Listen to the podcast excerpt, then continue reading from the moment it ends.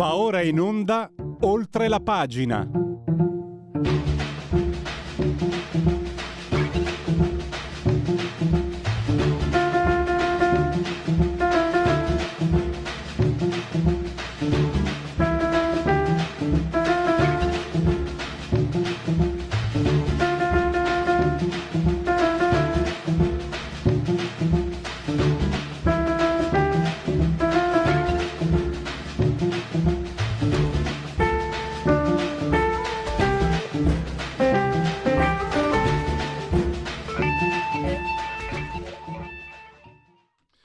Oltre la pagina, in simultanea con noi quando sono scoccate le 10.38.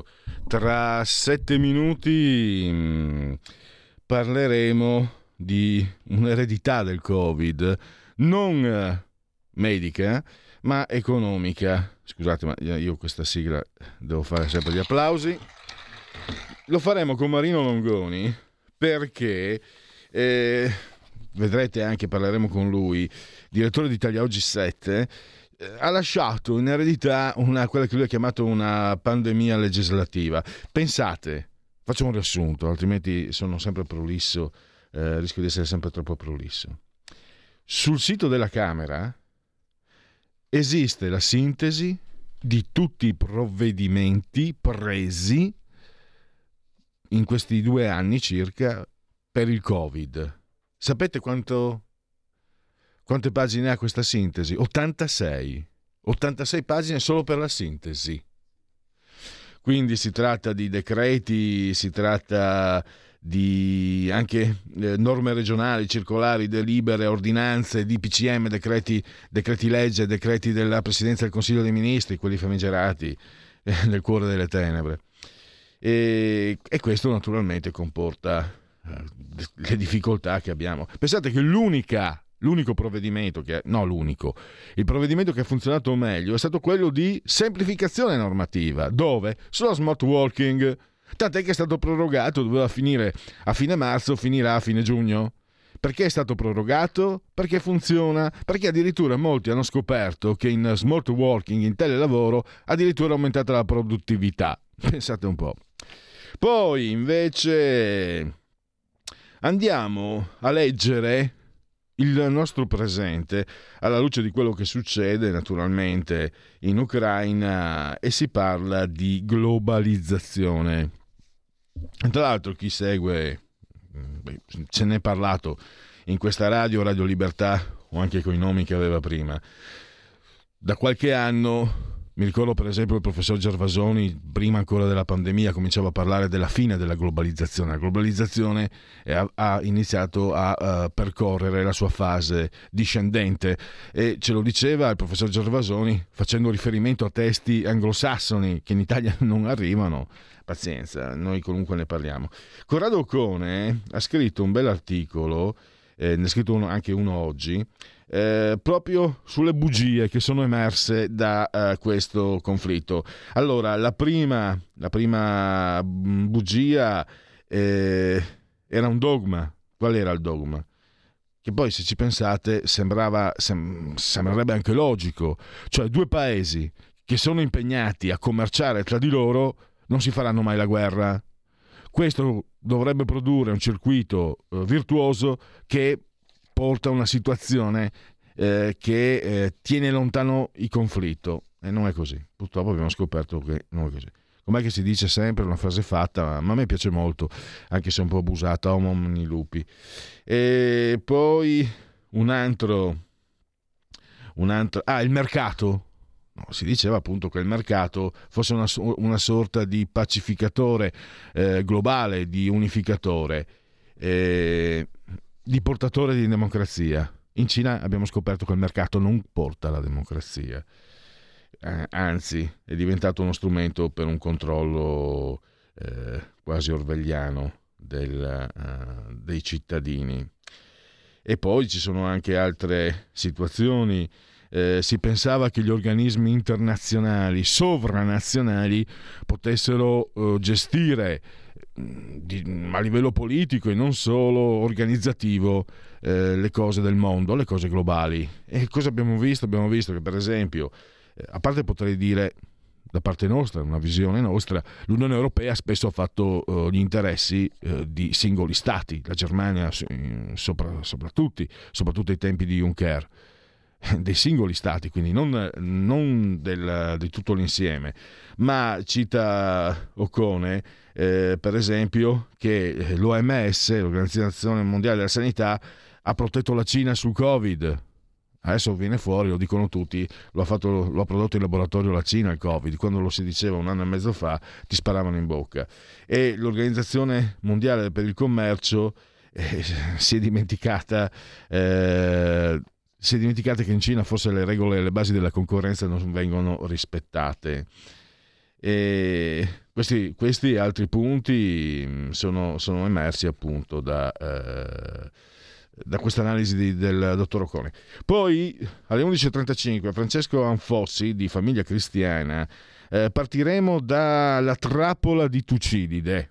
Tucidide, storico ateniese, eh, individuava in tre, in tre fondamentali eh, punti le cause di una guerra: onore, paura e interesse. Travalicare uno di questi tre, o uno o più o tutti di questi tre, fa scattare la trappola di Tucidide. Così Atene eh, entrò in conflitto con Sparta. Questo è quello che accadde. E secondo questa diciamo, analisi è un po' quello che è accaduto con gli Stati Uniti e la spinta della Nato ai confini del, della Russia. Questa è una visione che prende, eh, prende nutrimento dalla storia stessa. Poi altre osservazioni che affronteremo insieme a, a Dan Fossi per esempio, dice nelle sue interviste, no? anche i suoi intervistati, è un po' paradossale fornire armi al, all'Ucraina e pagare un, un, miliardo al giorno, questo lo fa l'Unione Europea, un miliardo al giorno il gas alla, alla Russia. C'è qualcosa che... Le sanzioni, le sanzioni sono efficaci, ma anche qui ci sono delle osservazioni da fare. Io non arrivo a conclusioni, quello le lascio a voi. A me non interessa arrivare a conclusioni, mi interessa cercare di capire, poi vedere. Poi alla fine, quando, quando, secondo me, quando si riesce a capire qualcosa, si capisce che arrivare a conclusione per trovare il torto e ragione, francamente, è un esercizio inutile. Quella è una cosa mia che voglio condividere con voi perché sono paresiarca. Dicevamo le sanzioni. Allora, la storia insegna, prima di tutto vanno a discapito delle fasce meno protette, più indifese della popolazione. Poi addirittura, lo si è visto anche con il Duce, rafforzano la, la figura del, del dittatore. E, e poi c'è anche un fatto etico, l'economia che nasce per, uh, per, sfamare, questo è il principio etico dell'economia, ehm, anche secondo Weber, credo, ma adesso mi fermo perché non sono addetto ai lavori, eh, viene impiegata per affamare. E questo è un altro punto che deve far eh, riflettere. E quindi diplomazia e politica sarebbero le strade più indicate. Ripeto, queste sono, sono degli spunti di indagine, non sono conclusioni, ma eh, conclusioni invece le trae perché analizza i dati. Marino Longoni, direttore di Italia Oggi 7, eh, se non vi siete ancora procurato settimanale fatelo perché eh, si parla in dettaglio dei provvedimenti non, non post-Covid, quelli che entreranno, eh, diciamo, eh, saranno attivi, diventeranno operativi a partire dal primo, pro, dal primo aprile quindi Green Pass, eccetera, eccetera, eccetera. Però c'è un punto dal quale partiamo. Innanzitutto saluto il direttore Marino Longoni, lo ringrazio per la sua consueta disponibilità. Benvenuto direttore. Buongiorno a tutti, buongiorno. Eh, Longoni, 86 pagine è solo la sintesi dei provvedimenti presi eh, per il Covid, 86 pagine e io partirei da lì e ti do la parola. Sì, in effetti ho fatto una breve ricerca su internet, sui siti istituzionali ho scoperto che le norme in vigore eh, della disciplina anti-Covid in questo momento sono 29 decreti legge, 9 decreti del, del Presidente del Consiglio dei Ministri e un numero quasi impossibile da contare di ordinanze, delibere circolari emanate dalla Presidenza del Consiglio dei Ministri, del Ministero della Salute, del Ministero degli Interni, della Protezione Civile, del Commissario straordinario per l'emergenza Covid e come se non bastasse ci sono anche le norme regionali o quelle valide per settori particolari. Quindi, eh, ah, e poi no, altrettante norme che però sono state approvate negli ultimi mesi ma sono già state abrogate. In effetti è è, è, veramente un, un guazzabuglio dove districarsi è, è veramente difficile. Eh, tanto che anche soltanto tentare una sintesi, come eh, effettivamente è stato fatto eh, su un sito pubblicato sulla Camera, vengono fuori 86 pagine di sintesi dei contenuti normativi con rinvii continui ai testi citati. Quindi per chi deve applicare queste norme, e sono praticamente tutti i cittadini, ma soprattutto eh, le imprese, gli uffici del personale delle imprese, eh, gli, uffici pubblici, eh, i locali aperti al pubblico che devono stare attenti ad, ad applicare sempre norme che cambiano in continuazione, effettivamente è un gran problema.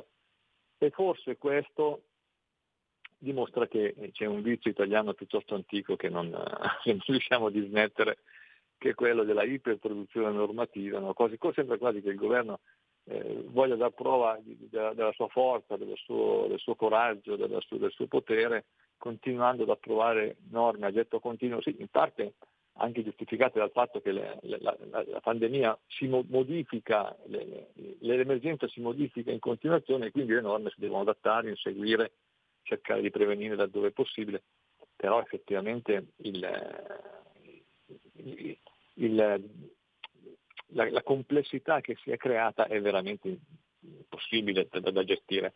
Eh, dall'antico brocardo per cui nemo censetur ignorare legge, qui cioè a nessuno è consentito ignorare la legge, è impossibile da rispettare.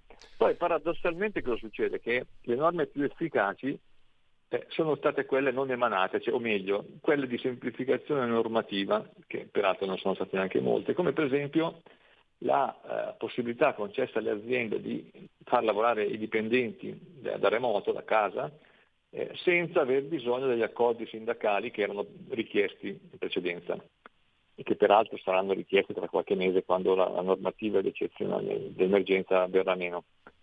E, e, in questo modo le aziende e i lavoratori eh, hanno risolto un problema serio, cioè quello di non andare in azienda, di non eh, moltiplicare il, la, le infezioni, eh, peraltro del personale con, con grosse responsabilità nei confronti della salute dei dipendenti.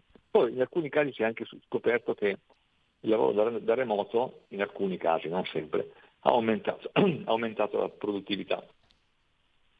Eh, il miracolo della, della semplificazione che eh, è successo quasi per sbaglio, ma provvederemo a, a, prossimi, nelle prossime settimane a eliminare queste semplificazioni incredibili che non, non, non, stanno bene nel nostro sistema. Ciao, potrebbe costituire un precedente, noi insomma ne abbiamo anche parlato, eh, la burocrazia mm, in Italia autoreferenziale serve ovviamente a, ad alimentare una casta che poi eh, controlla. Insomma, questo, io ormai mi sono rassegnato. Volevo capire, mh, mm, voi pubblicate anche degli specchietti molto interessanti, per quello lo consiglio anche agli ascoltatori, ma... Eh, alla base comunque c'è anche un singhiozzo, un, un uh, apro e chiudo, un inciampo anche a livello governativo, perché io ero convinto di aver capito che il Green Pass, quello normale, il base, sarebbe stato obbligatorio fino al 15 giugno. Invece mi sembra di aver capito eh, poi che siamo, entriamo in una fase sperimentale, per il momento obbligatorio fino al 30 aprile, poi si aspetta, si aspetta di vedere come si comporta il virus. Se non ho capito male?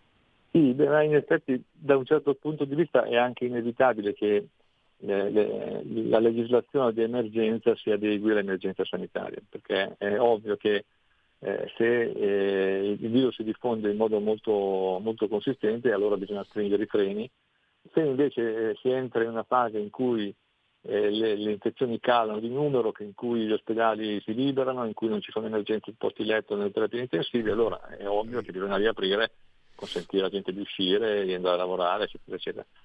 Da, da questo punto di vista è, è inevitabile, cioè è anche giusto che sia così. Il problema è fare le cose nel modo più semplice e più chiaro possibile. Questo effettivamente non è, nostro, non è, non è probabilmente nel nostro DNA, nel nostro DNA italiano. Riusciamo a complicare sempre le cose, anche perché poi eh, i giornali ci mettono del loro, perché se i giornali sono gli unici che poi alla fine riescono a spiegare le norme a, a, alla massa della popolazione, e almeno le cose più essenziali vengono diffuse dai giornali e telegiornali, e anche dalle radio naturalmente, e però poi dopo ci sono le anticipazioni che poi non vengono confermate, le norme che entrano in consiglio di in un modo poi escono in un altro modo, poi le modifiche portano all'ultimo momento, poi le modifiche in gazzetta ufficiale. Quindi eh, eh, non so, effettivamente riusciamo a complicare anche delle cose che non sarebbe, sarebbe meglio evitare. Mm, sì, io personalmente trovo abbastanza complessa anche la questione delle, delle mascherine. Allora, le FFP2 valgono fino a poi, eh, non so, non ho capito se basta anche mettersi una, un foulard davanti alla bocca. E anche questo è un segno. Poi, per carità, eh, certo, io parlo per me, mm, voi avete sempre avuto, eh, devo dire seriamente, una bella barra dritta, analisi, eh, analitici su quello che veniva deciso. Certe volte mi sono fatto prendere un po' la mano, magari dobbiamo anche ricordarci che abbiamo affrontato due anni di profonda emergenza, certe volte forse anche da parte di noi. Ecco, questa burocrazia, questo sistema, non, non lo contribuiamo anche noi cittadini a fare, a costruire un po', secondo te? In che senso noi cittadini contribuiamo? Eh, anche il cittadino, mm, per esempio, il cittadino che fa la fila alla cassa, no alla cassa, scusa, fa la fila eh, in un ufficio comunale. Certe volte, mm-hmm. dei, certe volte i cittadini italiani, da quello che mi risulta, io non sono uomo di mondo, ma all'estero è un po' diverso in certi paesi. Eh, avevo visto in Francia anni fa Qui vedo una spesso aggressività, vedo un atteggiamento di, di conflittualità nei confronti dell'istituzione da parte del cittadino italiano, cioè il cittadino italiano che ha quasi un sentimento padronale e, no, e non di reciproco rispetto come dovrebbe essere. Cioè, ho l'impressione che mh, anche il cittadino italiano, hai presente la, quando si fanno le code, le file, sei, sei al supermercato? Qui a Milano devo dire di no, ma a Pordenone sì. Se fai la fila al, al supermercato c'è sempre la vecchiaccia che cerca di sorpassarti e non solo la vecchiaccia. Se sei al semaforo c'è sempre qualcuno che cerca di imbucarsi per, per, per passarti. Mi sembra che noi anche, una volta si chiamava educazione civica, siamo un po' artefici di quello che poi succede a livello istituzionale e amministrativo. È, una, è, una, è, una, è un pensiero, non è un convincimento, è un'impressione la mia. Volevo capire da te se può, essere, se può esserci del fondamento. Può darsi che sia così, anche perché alla fine, in fin dei conti, ognuno ha il governo che si merita eh, e poi quelli che si governano sono italiani come noi, quindi non è che noi siamo migliori di loro.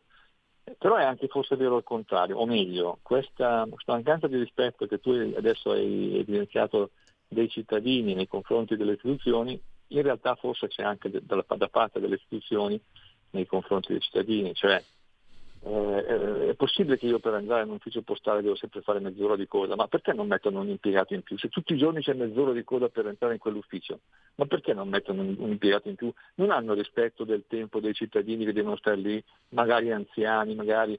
È successo proprio ieri all'ufficio postale del mio paese, mezz'ora per andare a, a spedire un pacco. Ma non è possibile, dai. Cioè, in un ufficio privato, un'azienda privata che ha degli interessi di, eh, nel, nel far funzionare meglio la sua azienda, probabilmente non succederebbe che c'è sempre mezz'ora da aspettare. E lì invece evidentemente non c'è molto rispetto per il tempo dei cittadini. Anche Quindi questo. la cosa è forse un po' reciproca. Sì, eh? sì no, beh, eh, eh, davo per escluso che fosse unilaterale, eh? davo per escluso.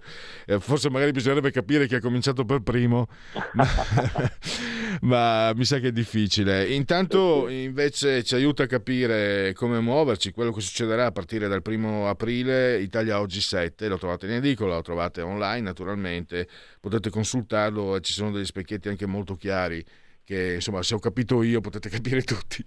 Grazie, per, grazie, a te eh, direttore, ma anche faccio i complimenti a tutta la tua redazione per, eh, per, l'ottimo lavoro, come sempre svolto. In questa occasione direi anche e particolarmente di servizio per noi cittadini, cittadini lettori.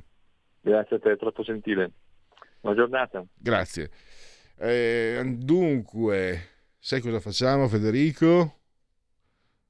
Se io ti dicessi, allora, se io ti dicessi se io ti dicessi segui la Lega, ce la facciamo? Sì. Certo. Ce, ce la facciamo. Segui la Lega è una trasmissione realizzata in convenzione con La Lega per Salvini Premier. Cioè, io voglio ricordarvi che Radio Libertà ha eh, in regia tecnica il dottor Federico Borsari noi dottori li mettiamo a fare i tecnici, non so se mi spiego. Grazie Federico. E, e tra si vede che eh, lavora eh, davvero eh, in maniera eh, eccell- più che eccellente. Se dicesse eccezionale sembrerebbe complimentoso, invece mi piace sottolineare, insomma, perché anche un'altra delle cose brutte della società in cui viviamo e nessuno mai, mai che per carità, se nessuno te lo dice vuol dire che non lo sei, è per carità, ma mai nessuno che ti dia un incoraggiamento, un riconoscimento, fai una cosa per bene. Eh, no, no, sempre invidia, invidia, invidia. Io invece che proprio invidioso non sono, quando ho a che fare con qualcuno che lavora bene come Federico, mi piace sottolinearlo anche pubblicamente. E abbasso gli invidiosi per sempre. Dunque, e non siate invidiosi della Lega, anzi iscrivetevi legaonline.it, è molto semplice, il sito è scritto legaonline.it, su questo sito potete fare tutto quello che volete, compreso iscrivervi, è molto semplice, 10 euro che sono versabili anche tramite PayPal, senza nemmeno che vi sia la necessità che siate iscritti a PayPal, poi il codice fiscale, i dati e quindi vi verrà recapitata la maggiore per via postale la tessera Lega Salvini Premier. E poi il codice il 2 per 1000 per la Lega, il codice della Lega è D43, D di Nomodossola 4, il voto in matematica 3, il numero perfetto. Abbiamo alle 11 in concorrenza stretta oggi Rai News 24, Studio 24, Marco Zanni, l'europarlamentare.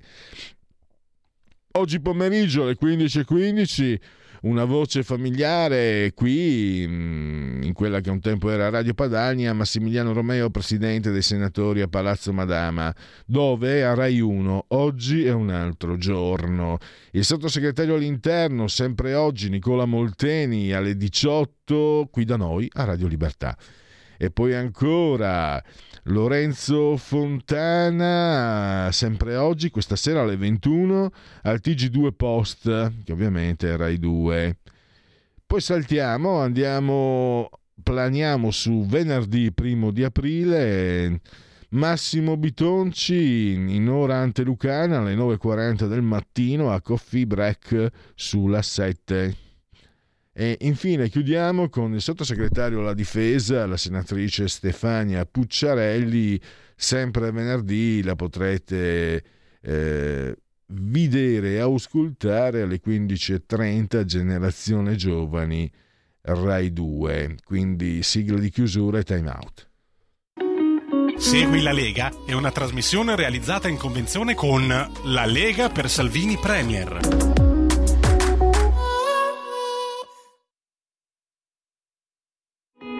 In quanti ti promettono trasparenza, ma alla fine ti ritrovi sempre con la bocca chiusa e non puoi dire quello che pensi. Radio Libertà non ha filtri né censure, ascolta la gente e parla come la gente. Stai ascoltando Radio Libertà. La tua voce libera, senza filtri né censura. La tua radio.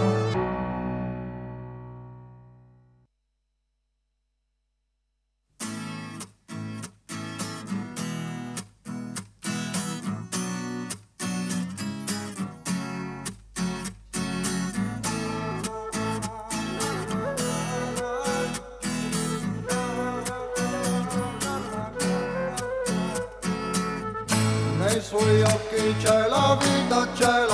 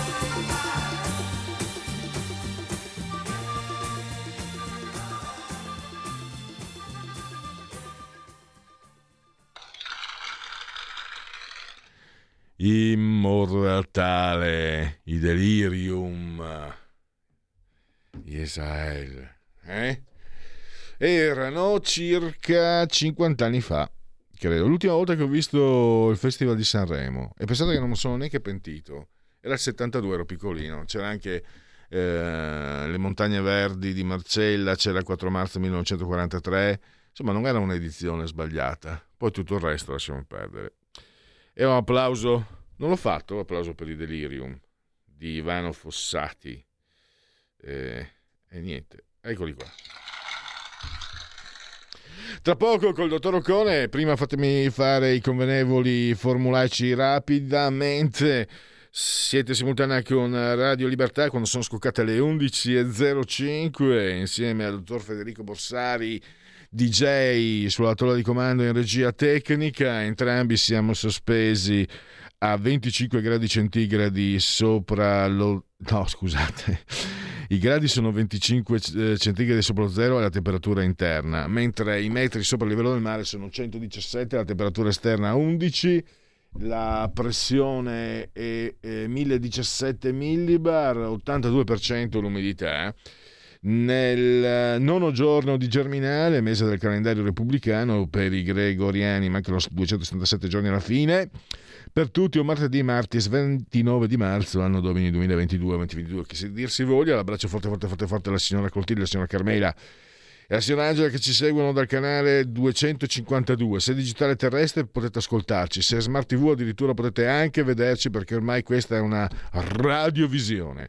E però potete tranquillamente ascoltarci cullati dall'agido suono digitale della Radio DAB oppure ovunque voi siate grazie a applicazioni dedicate iOS e Android con uh, i telefonini, smartphone, iPhone, uh, iPad, mini iPad, uh, tablet, mini tablet, Alexa, accendi Radio Libertà, passaparola ve ne saremo riconoscenti, Smart TV, Far TV e, e online naturalmente. Sul sito di radiolibertà.net, radiolibertà.net e su YouTube, anche se in questi giorni su YouTube eh, e sul profilo Facebook con i filmati c'è qualche problemino, abbiate pazienza. Siamo tornati su Facebook. Siamo tornati su Facebook, quindi come vedete, grazie Federico, quindi come vedete stiamo lavorando per voi, come diceva qualcuno. Allora facciamo partire la sigla della terza pagina e poi ascoltiamo, mm, sentiremo il professor Roccone.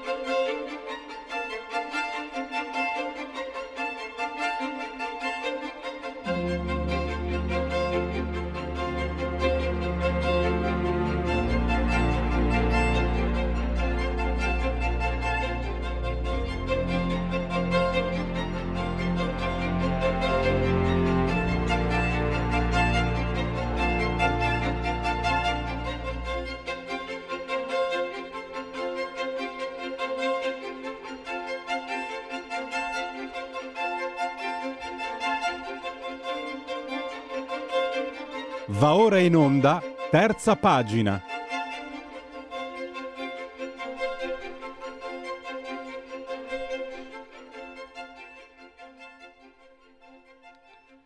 Terza pagina con Corrado Ocone, saggista, i suoi articoli li possiamo leggere anche su Libro. Oggi è uscito un libro, una sua, ehm, una sua recensione sul libro Yesterday, Filosofia della nostalgia. Si parla di Occidente.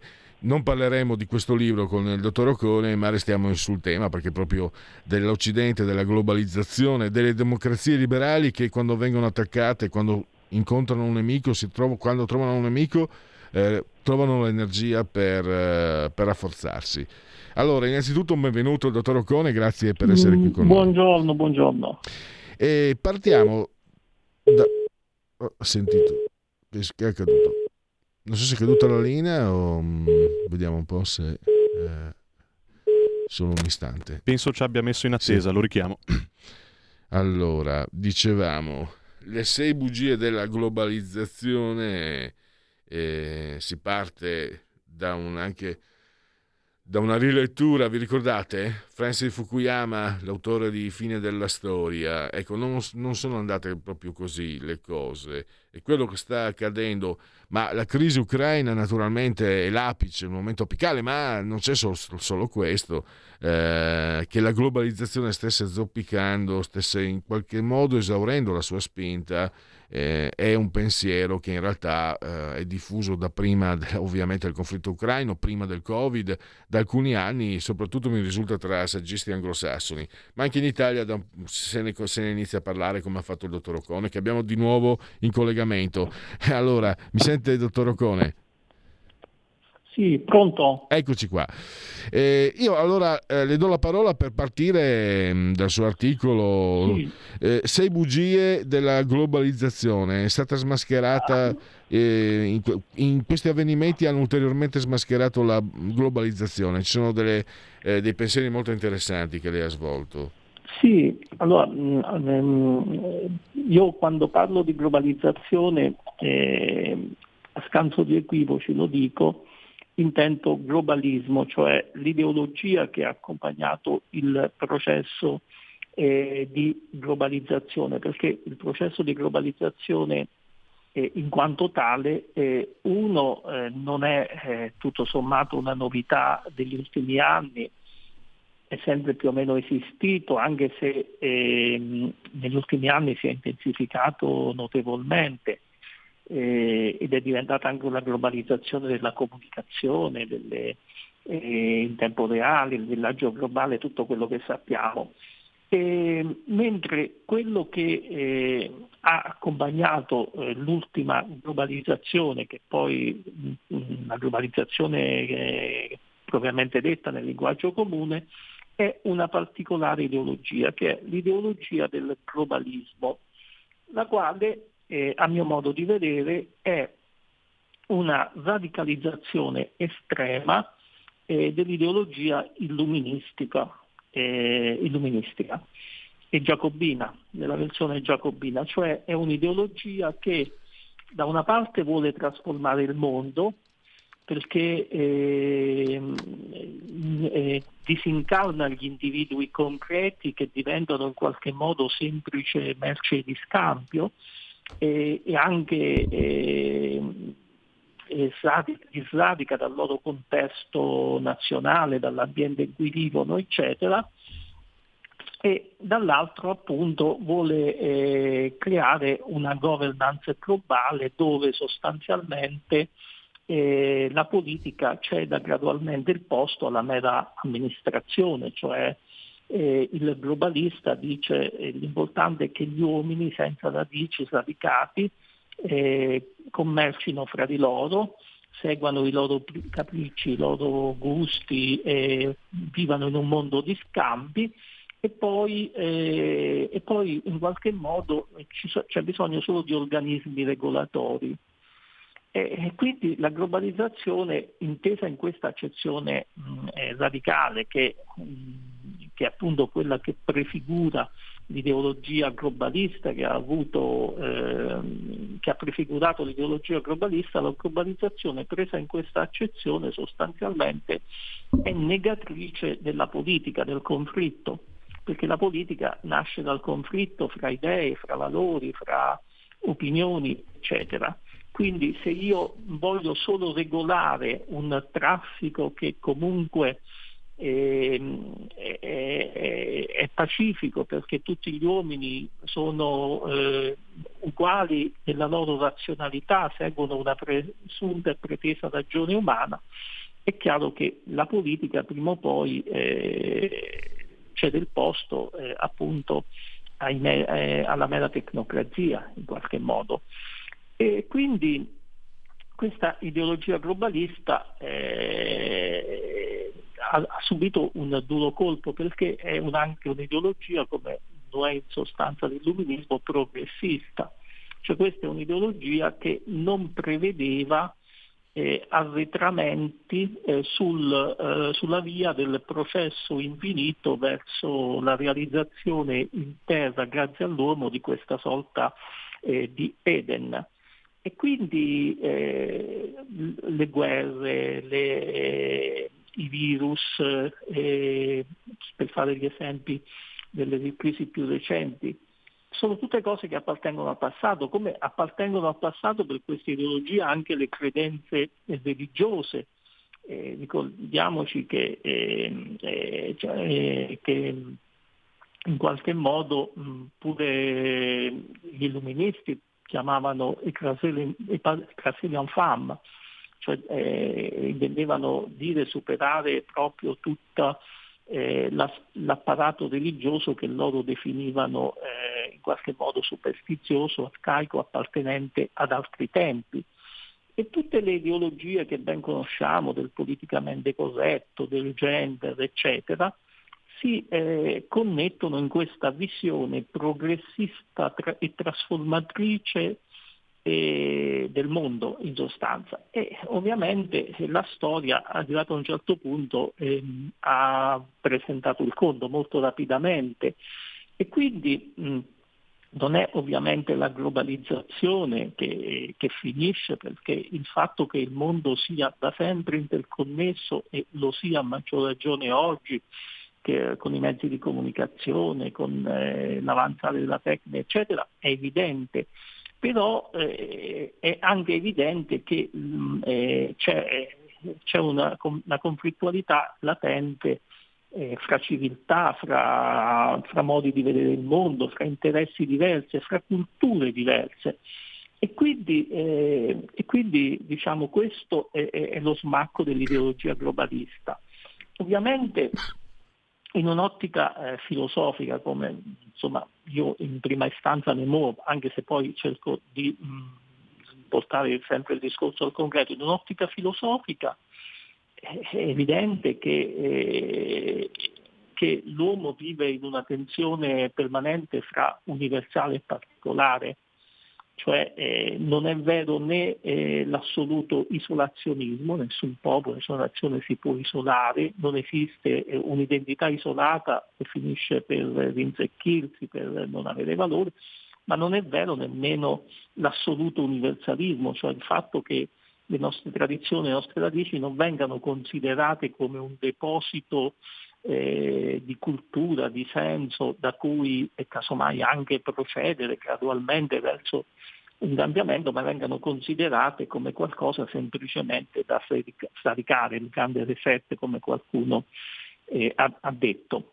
Quindi ehm, l'uomo vive invece una, in una tensione e io penso proprio che la forza della cultura occidentale sia sempre stata quella di far valere questa tensione eh, ma da sempre, sin dal Medioevo, quando eh, c'era la lotta fra il papato e l'impero, perché c'era l'esigenza universalistica rappresentata eh, dalla Chiesa e c'era l'esigenza invece eh, del potere, eh, del, potere, rappresentata dall'impero.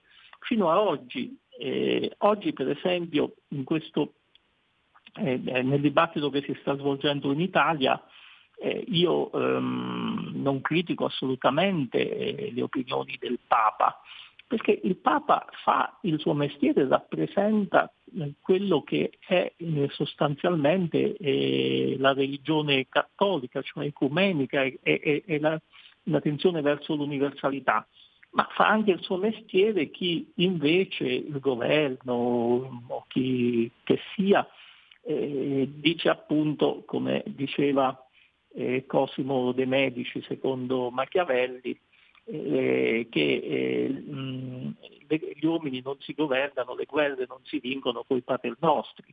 Quindi l'uomo è dinidiato fra queste due dimensioni, quindi non si può pretendere eh, di eh, farne eh, trionfare l'una piuttosto che l'altra. Io, mh, fra l'altro, della cosiddetta rivoluzione sovranista, cioè diciamo, tutto quel movimento eh, sia di idee ma anche eh, di realizzazioni pratiche che si è realizzato non solo in Italia, non solo in Europa, ma anche eh, degli Stati Uniti e che possiamo datare grosso modo dalle, dal 2016 quando viene eletto eh, Trump in America e, e in Inghilterra si vince la Brexit, fino alla sconfitta alle elezioni di, di Trump e quindi fino al 2021, ecco, della rivoluzione sovranista eh, io eh, mh, vedo proprio questo lato positivo, cioè ha svolto una funzione in modi confusi, contraddittori, perché poi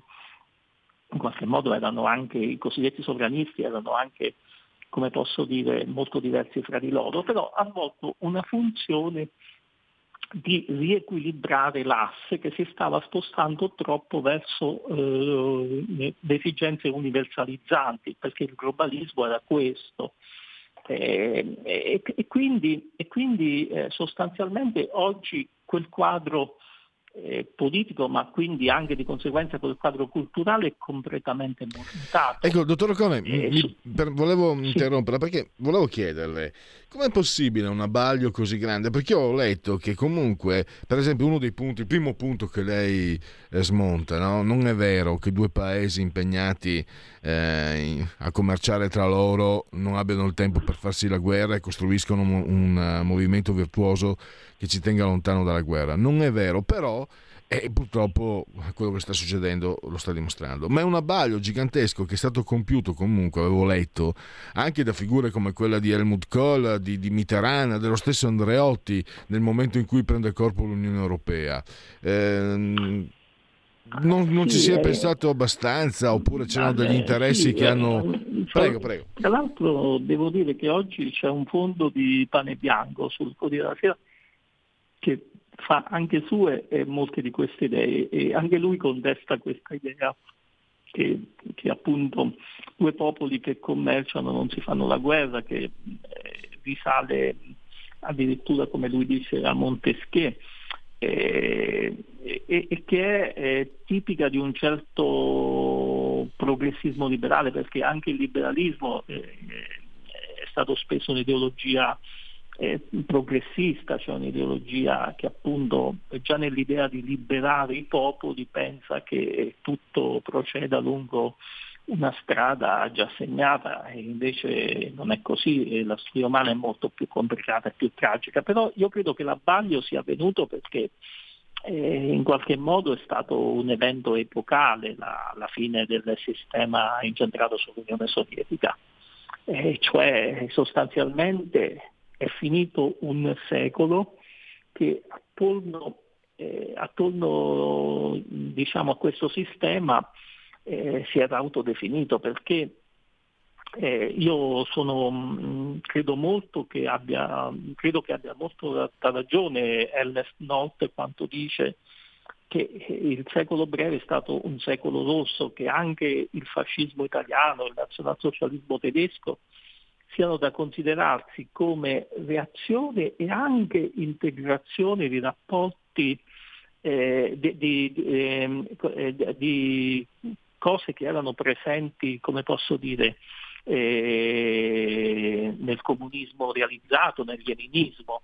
E quindi eh, tutto il secolo fino appunto al 1989-1991 è stata segnata da questa questa lotta epocale fra queste due forze così chiaramente delineate. Tutta la storia del secolo scorso si svolge attorno eh, a questo evento epocale che fu la presa del potere da parte eh, dei bolscevichi. E quindi eh, quando poi eh, questo potere si è autosgretolato in maniera rapida, eh, anche inattesa, imprevedibile, come la storia è spesso segnata da, insomma, da eh, noi capiamo la storia in qualche modo solo dopo, è difficile prevedere, la, prevedere quello che succederà. Però, però un altro punto, eh, lei scrive che eh, una democrazia ha bisogno di un nemico per rafforzarsi. E io sì, ricordo bene sì. che dopo il, cru- il, crollo del muro di Berlino, qualcuno osservò all'Occidente adesso viene meno un nemico, cosa succederà? Ma ci siamo tutti, diciamo, eh, lustrati gli occhi con la globalizzazione e il globalismo. Me lo ricordo bene, se me lo permette, perché in quegli anni eh, lo scrissi su tema di maturità, sul tema di, di maturità, presi anche 10. Lo scrissi che l'Occidente col crollo del muro di Berlino aveva perso eh, il nemico e quindi questo faceva eh, venire meno comunque un punto di appoggio.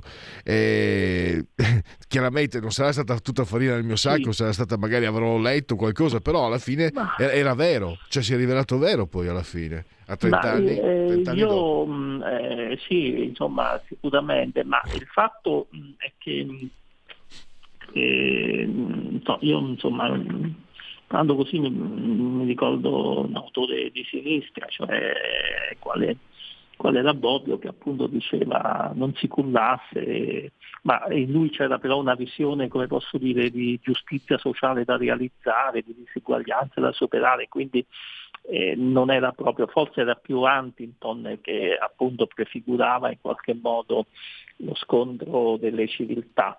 Però ecco, no, io mh, mm, insomma più che altro volevo mettere in evidenza il carattere particolare della democrazia liberale sostanzialmente. Cioè è un carattere particolare che eh, in qualche modo eh, eh la democrazia liberale mh, proprio perché è percorsa da eh, da tensioni interne, eh, cioè in qualche modo eh, in un regime democratico liberale funzionante il nemico, che non è stato sicuramente per colpa della sinistra quello italiano, il nemico politico non esiste, esiste l'avversario politico perché in qualche modo la conflittualità viene regolata, viene esaltata da una parte e, regolare, quindi, mm, quindi diciamo, eh, la democrazia liberale eh, non cerca il pensiero unico, quindi esalta la conflittualità, però nello stesso tempo eh, riconosce, proprio perché riconosce al, al, al, nemico lo status di avversario, in qualche modo riconosce insieme a lui un comune campo di gioco. E quindi però eh, tutto questo eh, rende, rende, in qualche modo debole, prima di tutto fa perdere appeal alla democrazia liberale verso i popoli che non l'hanno ancora conquistata, perché non c'è una, eh, una fede forte eh, che sorregga tutto l'impianto. Croce parlava di religione della libertà, però eh, eh, è qualcosa, come posso dire, molto sfuggente la religione della libertà per molte popolazioni del mondo. Quindi eh, è, è molto più la democrazia liberale il frutto di un modo di ragionare anche controintuitivo, se vogliamo, raffinato, eccetera. Quindi, quindi diciamo, i valori di base non sono um, facilmente, so, sono, sono forti da una parte perché eh, chi crede nella democrazia capisce che eh, in qualche modo è il regime che più eh, migliore, possiamo dirlo tranquillamente. Dall'altra però è debole perché non ha verso la maggioranza delle persone l'appeal che può avere una fede, un messianismo, sia esso religioso eh, o laico. E quindi, eh, eh, e, quindi, eh, mh, e quindi, è chiaro che eh, il confronto è impari perché un'autocrazia eh, si cementa attorno al culto di un capo, attorno al culto di una tradizione, di valori eh, forti in qualche modo. E, però, però quando, quando poi le autocrazie eh, combattono, eh, mettono in crisi eh, eh, diciamo proprio l'esistenza della democrazia, la democrazia a quel punto non dico che debba necessariamente rispondere ricombattandosi perché questo non è vero, sarebbe credere in una sorta di eh, appunto di progressismo, di, di, storia scritta a tavolino, di bene che, assu- che sempre trionfa, invece non, è, non, c'è nessun teleologismo, nessun finalismo che possa giustificare questa affermazione, però sicuramente è il momento in cui eh, le forze centripete, diciamo così, possono trovare il momento per, mm, per eh, per diciamo, eh, superare e mettere un attimo da, tra parentesi diciamo, la loro conflittualità e rendersi più consoni e consapevoli. Quindi, eh, quindi la risposta non è garantita, ma sicuramente è la possibilità che si dà alle democrazie. Si diceva con retorica che l'Unione Europea, poi sull'Unione Europea ci sarebbe da fare tutto un altro discorso ovviamente. E, e purtroppo siamo arrivati sì, al termine. Va avanti solo nelle crisi. Sì, io lo, più che dell'Unione Europea lo direi della democrazia, cioè chi lo diceva, eh, mi sembra Jean Monnet, era un coerente democratico e probabilmente non aveva presente cosa poi è diventato l'Unione Europea con gli anni, però ecco, eh, l'avrebbe probabilmente detto anche delle democrazie, qui è detto, cioè la, la crisi in qualche modo eh, fa bene alla democrazia, la crisi esterna. Dottore eh, Ancora, tu... purtroppo abbiamo terminato sì. il tempo e dobbiamo dare spazio assolutamente alla pubblicità. Io la ringrazio eh, per, per la consueta disponibilità, per il suo intervento e appuntamento a presto naturalmente. A presto e grazie. Stai ascoltando Radio Libertà. La tua voce libera, senza filtri né censura. La tua radio. Stai ascoltando Radio Libertà. La tua voce libera, senza filtri né censure. La tua radio.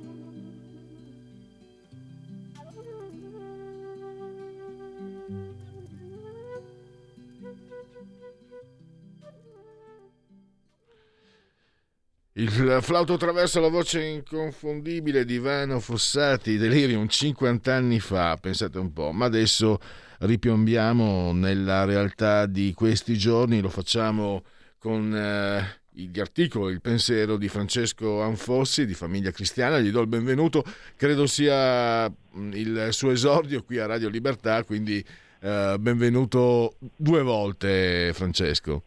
Grazie, io vi ringrazio due volte, un saluto affettuoso a tutti gli ascoltatori.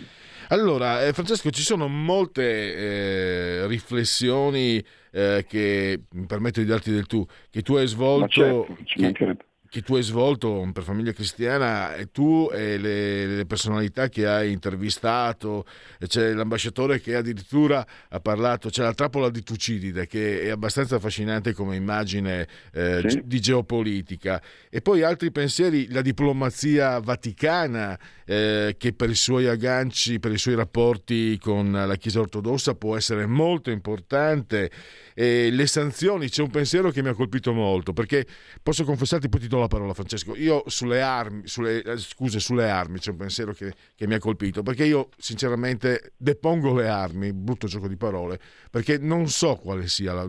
e faccio fatica anche a pensare che tutti siano convinti di avere la soluzione giusta. C'è una tua riflessione, um, tua, nei tuoi, nelle tue interviste, eh, dare armi agli ucraini e pagare il gas alla Russia, francamente, non è un'immagine molto congrua. E poi anche le sanzioni l'economia è fatta per sfamare per, nei suoi principi, non per affamare e poi si fa, spesso si favorisce il, il, tiranno che aumenta il suo consenso e si colpiscono le fasce più indifese. Queste sono alcune, alcune, riflessioni su ciò che sta accadendo in alcune settimane. Vogliamo partire, mi ha affascinato molto la trappola di Tucidide, eh, che potrei tradurre quasi quasi il troppo stroppia, mi verrebbe da, da tradurre volgarmente, ma qui stiamo, par- stiamo parlando di geopolitica. Prego. Hai messo mo- molti argomenti, hai messo molta carne al fuoco. Eh, io parto dall'ultima considerazione che hai fatto, le, le, sanzioni affamano i poveri e rafforzano il tiranno. Gli americani hanno fatto sanzioni a, a Cuba per 50 anni e Fidel Castro, vabbè adesso è morto, c'è, c'è il successore, c'è, ma n- non è che è cambiato molto, no? N- nel senso che eh, i cubani fanno la fame e, e il regime continua a prosperare. Questo avverrebbe, sta avvenendo anche in Russia, non dobbiamo farci molte illusioni sul rovesciamento di Putin, eh? no, non diamo molta retta alla propaganda che leggiamo sui giornali, anche italiani, eh, di questi giorni. Eh, in realtà questa vicenda è tanto tragica, tanto drammatica quanto complessa e non c'è una soluzione, non c'è il bianco e il nero. È chiaro che si tratta di una orribile, eh, vergognosa, ingiustificata aggressione di, di, di, della Russia verso uno Stato sovrano autonomo, però va anche detto che si è rotto un equilibrio, eh, tanto è vero che si, si parla oggi di, guerra fredda, no?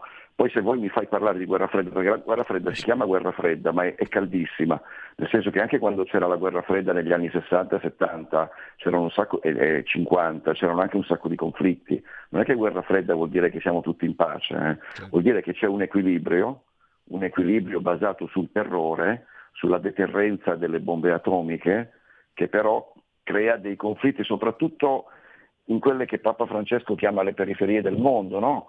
La, guerra della, la, guerra di Corea ha fatto mezzo milione di morti, eh, il Vietnam, eh, i conflitti africani, le dittature in Argentina, altro che guerra fredda, capisci? Adesso la guerra fredda ci impressiona ancora di più perché siamo in Europa perché è a due ore di volo da, da Milano. Se posso interromperti? Francesco, sai perché mi impressiona di, di più? Tutto cioè, condivido in pieno, se penso anche i desaparecidos in Argentina è incredibile. E qui c'è una cosa che io non mi aspettavo di riprovare.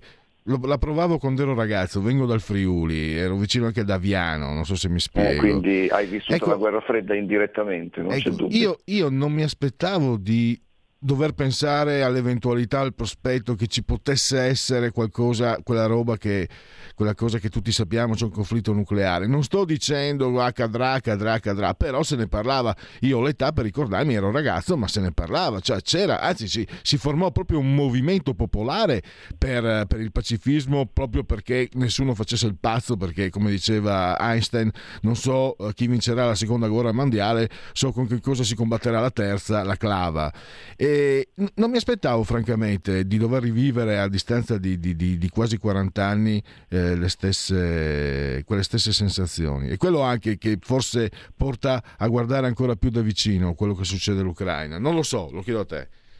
E invece è così perché eh, ovviamente la rottura degli equilibri, adesso vengo alla trappola di Tucidide, no? che molto, molto, gli americani hanno la fissa della trappola di Tucidide, si studia nelle accademie di West Point, eccetera. Cioè, allora, faccio una premessa.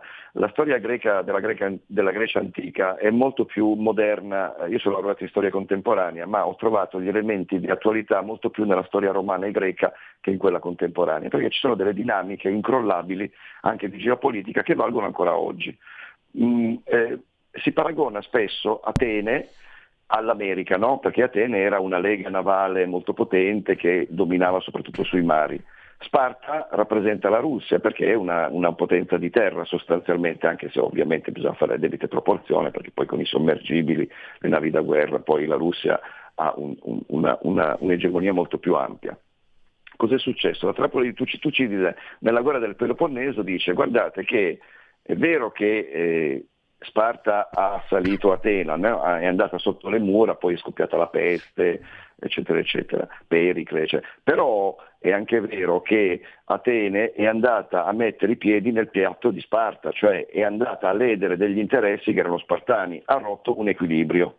Allora se arriviamo ai nostri giorni, è evidente che gli americani che ancora non hanno capito qual è il loro ruolo in questo momento tra le superpotenze di Russia e Cina, eh, perché da un lato si vogliono ritirare, da un lato vogliono continuare a fare il gendarme del mondo, eh beh, è, è, evidente che pur eh, eh, agendo su uno Stato sovrano che aveva tutto il diritto di chiedere di appartenere alla, alla, alla, Nato e all'Unione Europea, è evidente che rompe degli equilibri che sono secolari, che vanno a ledere gli interessi eh, della Russia che considera l'Ucraina una sorta di Stato cuscinetto, come la Serbia, come la Georgia. Eh, eh, eh, in questa intervista che io ho fatto al direttore della rivista di geopolitica East West, che si chiama Giuseppe Scognamiglio, che è un ambasciatore, si spiega molto bene che l'America ha rotto questi equilibri e quindi ha suscitato una reazione, dopodiché la reazione è stata assolutamente spropositata, no? evidentemente, perché è stata un'invasione vera e propria stiamo assistendo a massacri di ogni genere, a bombardamenti, a uccisioni di civili, a una cosa veramente infame che tra l'altro ci riporta al Novecento, non certo a questo secolo. E allora bisognava cercare di mantenere il più possibile l'equilibrio, come si mantiene l'equilibrio con la diplomazia, non è più possibile nel 2000 e nel terzo millennio che, ci, che come diceva Clausewitz, eh, la guerra sia la prosecuzione della diplomazia con altri, con altri mezzi. E quindi questo è uno dei problemi che sta alla base di questo conflitto. Non dobbiamo essere ingenui, dobbiamo cercare di capire quali sono le cause. È vero, c'è l'aggressione a uno Stato sovrano, ma c'è anche un'azione molto insistente di, un, di, una, di, una, potenza imperialista come gli Stati Uniti che cerca di sovvertire l'ordine non soltanto della, de, de, de, della Russia, ma di tutto un sistema geopolitico europeo. Su questo noi dobbiamo riflettere, capisci? Assolutamente. Non possiamo essere ingenui e guardare le cose così. Ecco. La potenza, non c'è il nero e il bianco, non c'è il cattivo che invade. Certo, Putin dovrebbe essere denunciato di fronte a un tribunale di guerra e, detto, e fare la fine di, di Mladic eh, di Milosevic. Cioè, è chiaro che in questo momento eh, stiamo assistendo a, alla violazione dei diritti umani sotto tutti i punti di vista, ma è anche vero che dobbiamo considerare le cause di tutto questo e cercare di arrivare a una soluzione diplomatica eh, che ci permetta di preservare la pace. Diciamo... Nel mondo cattolico, eh, vai, vai, scusa, no, no, no, parte, no, no, parte, diciamo che se che se Putin è colpevole innocenti non ne vedo in giro. Ma mi interessava anche, eh, tra l'altro eh, sei tra, particolarmente tra amici eh, Francesco, perché mi dicono di comunicarti che noi abbiamo alla regia il tecnico, il dottor Federico Borsari, che è nipote di Silvio Gregori.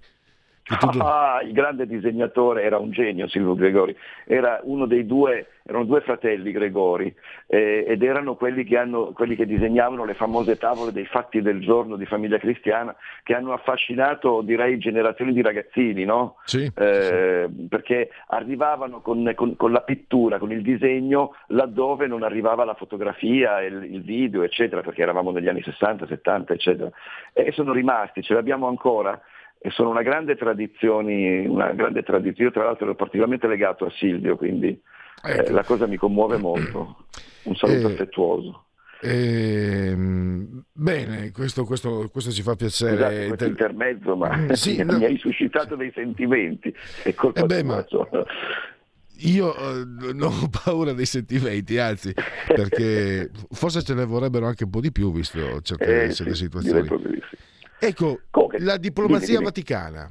Volevo capire, e ti faccio anche un'osservazione.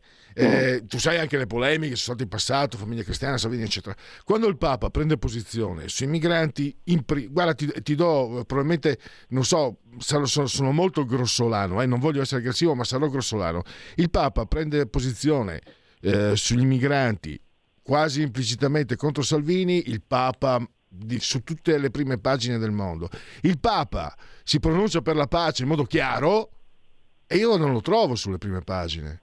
E questo, e questo eh, mi ferisce. Eh, non, lo trovo, non, lo trovi sulle prime, sì, prime su, su famiglia cristiana. Giornali, su, su, su famiglia cristiana sì, ho capito, certamente, sì, ma non sulle prime avvenire, pagine. Diciamo, però insomma, nella maggior parte dei giornali la trovi nella sui telegiornali, 11, sui telegiornali perché la parola del Papa che è così importante? Insomma, eh, bene o male, saremo ancora cattolici, saremo ancora cristiani. La parola del Papa è importante e magari a me quando, sai, io comunque questa radio è legata alla Lega, eccetera, quando prende posizione sui migranti dico, beh, ma insomma non sono tanto d'accordo. Quando prende parola, parola sulla pace dice, beh, è vi, cioè, per, per, fortuna, perché la parola pace, eh, sì, certo. l'hanno adoperata alcuni che però hanno un odore di pacifismo anti-americano che forse non convince. Se il Papa dice a voce alta pace, e allora però, scusa, ho preso io stavolta il sentimento. E allora ti chiedo, tu hai scritto anche di come la diplomazia vaticana possa essere importante per i rapporti che ha con la Chiesa ortodossa. Cosa si può fare? Cosa, cosa si sta facendo anche, se lo sai?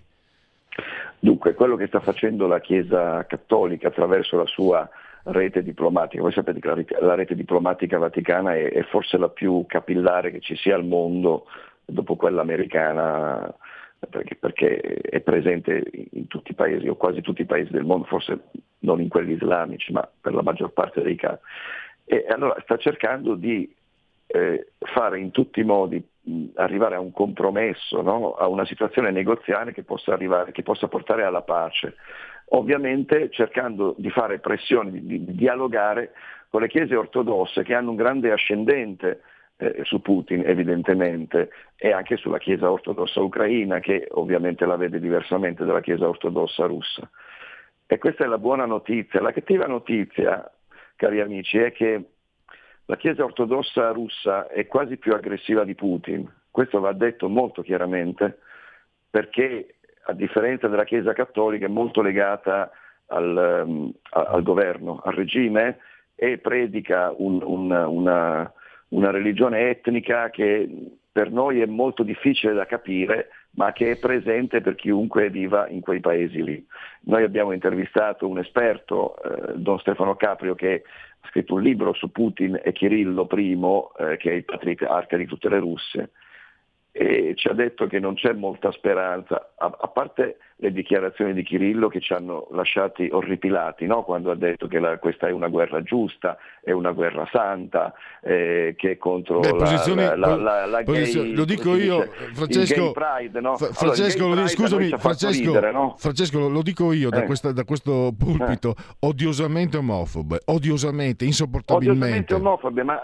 Ne, a, a, me fanno quasi ridere no? che se la sono presi col gay pride ucraino. In realtà eh, mi hanno spiegato che l'ideologia alla base della, della religione etica ortodossa di, di Kirillo è, è quel, ha dei, dei, degli antecedenti in Sodoma e in tutte queste cose qui. Allora cosa succede? Succede che addirittura Kirillo è preoccupato da spinte radicaliste di destra che vorrebbero sostituirlo. Questa è la situazione.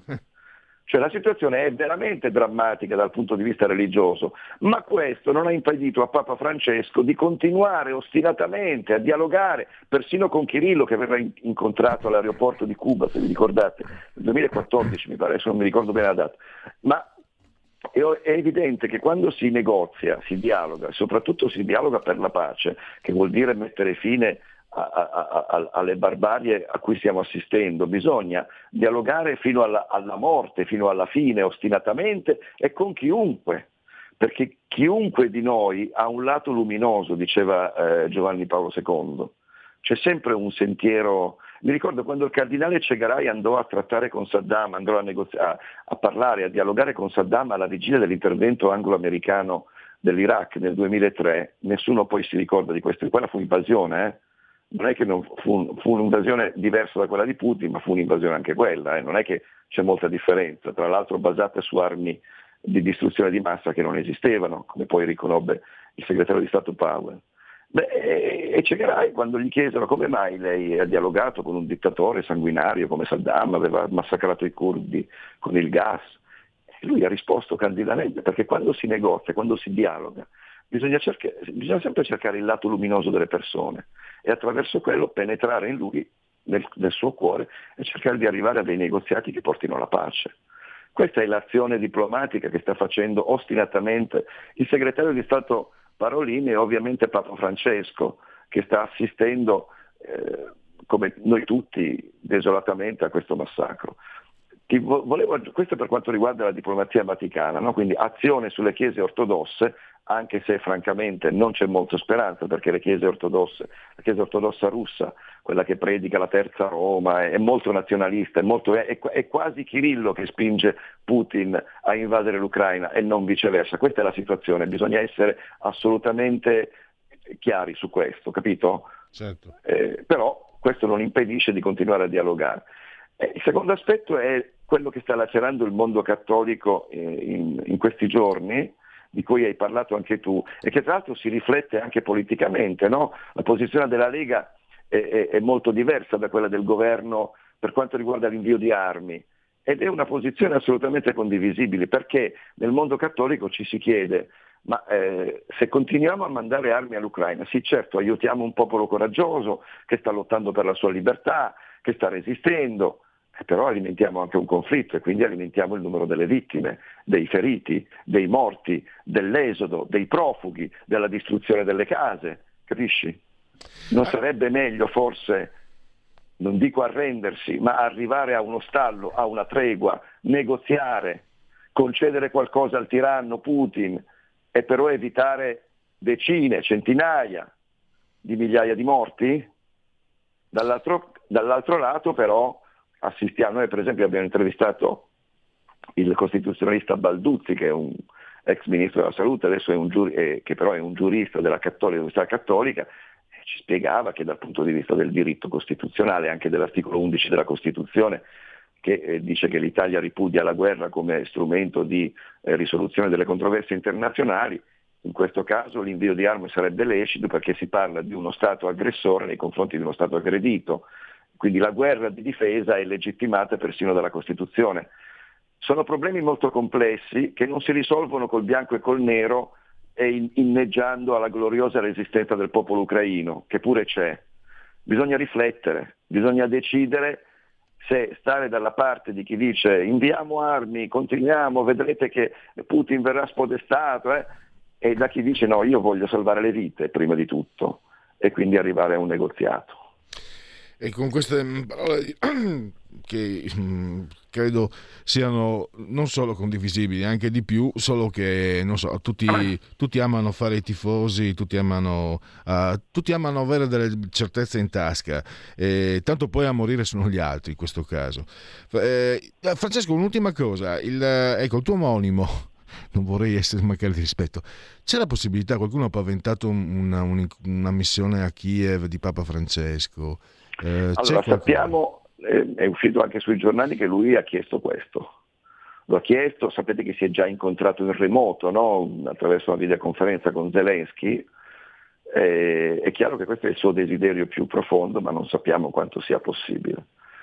Perché bisogna mettere fine a questa escalation, perché di escalation si tratta, è un'escalation che potrebbe portare addirittura al, um, all'uso di ordigni nucleari.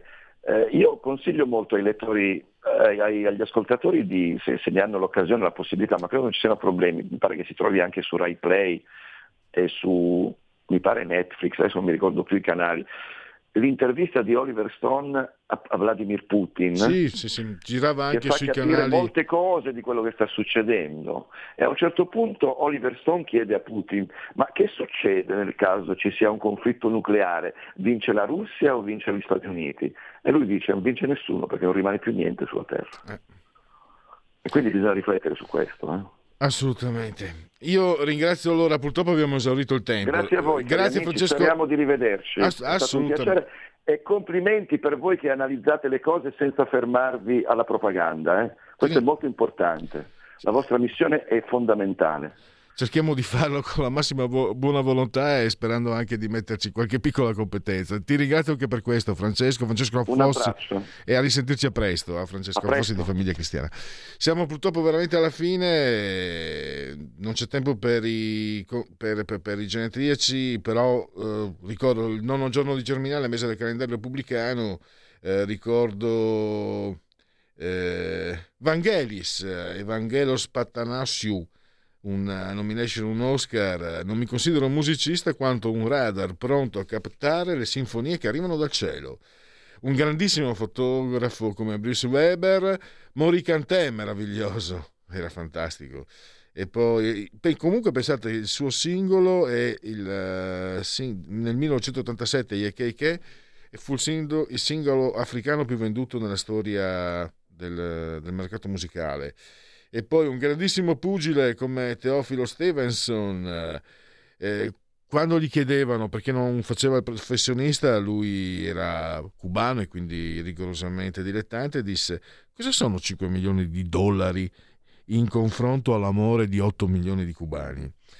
Eh, Ah, la bellissima Annabella Shore, Jungle Fever. Direi che può bastare così, grazie al dottor Federico Borsari, saldamente sul trono di comando in regia tecnica, e che abbiate sentito ha, anche antenati illustri, perché le parole di Francesco Anfossi su tuo nonno eh, Federico mh, mm, non, non, necessitano di alcun altro uh, commento mi è sembrato proprio di sentire dalle parole di Anfossi una grandissima stima, una grandissima ammirazione per il lavoro svolto, ma anche una grande considerazione umana. Significa, beh, so che tu mi avevi già parlato di tuo nonno, e non dico che ti luccicavano gli occhi, ma quasi.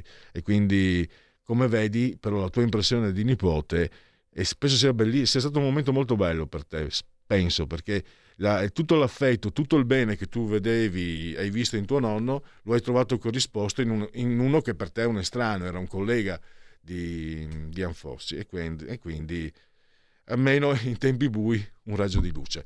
Bon, grazie anche a chi ha ascoltato finora Radio Libertà e andiamo subito adesso a dare la parola a Alto Mare Sara Garino, se non sbaglio. Buon proseguimento a tutti.